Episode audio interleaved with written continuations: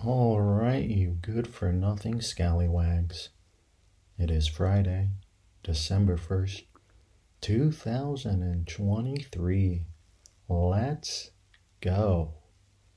And just to give you an update, someone reached out to me and uh, I listened. I made some modifications to the newsletter. I got the chat up and running.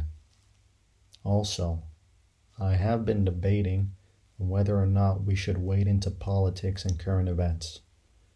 I have tried to steer us clear of such murky waters, to keep us on idyllic currents. However, if we truly want the treasures of reality, I fear we must risk it. So, let's chart a course. Suggestions, places of interest are welcome. Important thing is that we steel ourselves for what is to come. For make no mistake, there will be dragons, and we will get ours.